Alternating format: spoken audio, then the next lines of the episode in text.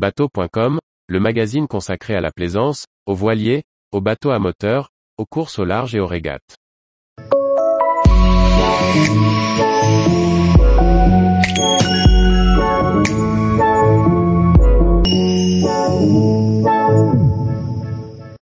Excès de vitesse en bateau, des radars en essai dans les ports.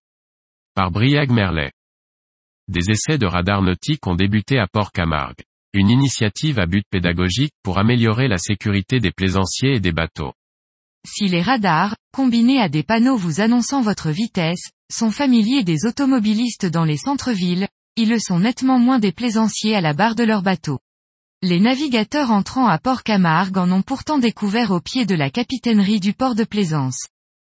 Pour cela, la régie de Port-Camargue a investi 5630 euros achetés, permettant de mariniser avec la société Sud Signalisation le dispositif routier et d'afficher une vitesse en nœud.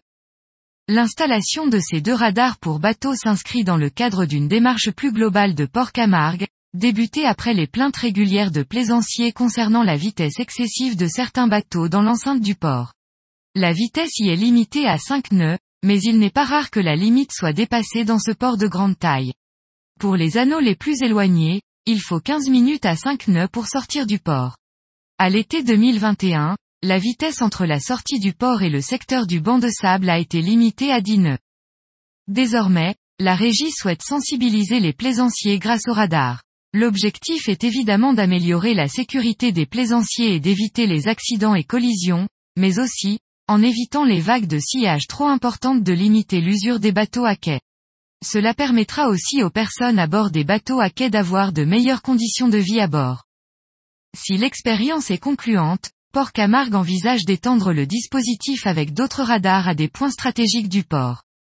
Au-delà, le thème a de quoi intéresser d'autres exploitants portuaires, le comportement des plaisanciers dans l'enceinte des ports n'étant pas toujours exemplaire. Il est parfois délicat d'estimer sa vitesse et l'on n'a pas toujours les yeux rivés sur le speedo. Si la mesure irritera sûrement certains usagers, elle n'est à ce stade que pédagogique. À chaque plaisancier de se discipliner pour éviter que l'on arrive à des radars répressifs pour les chauffards des mers.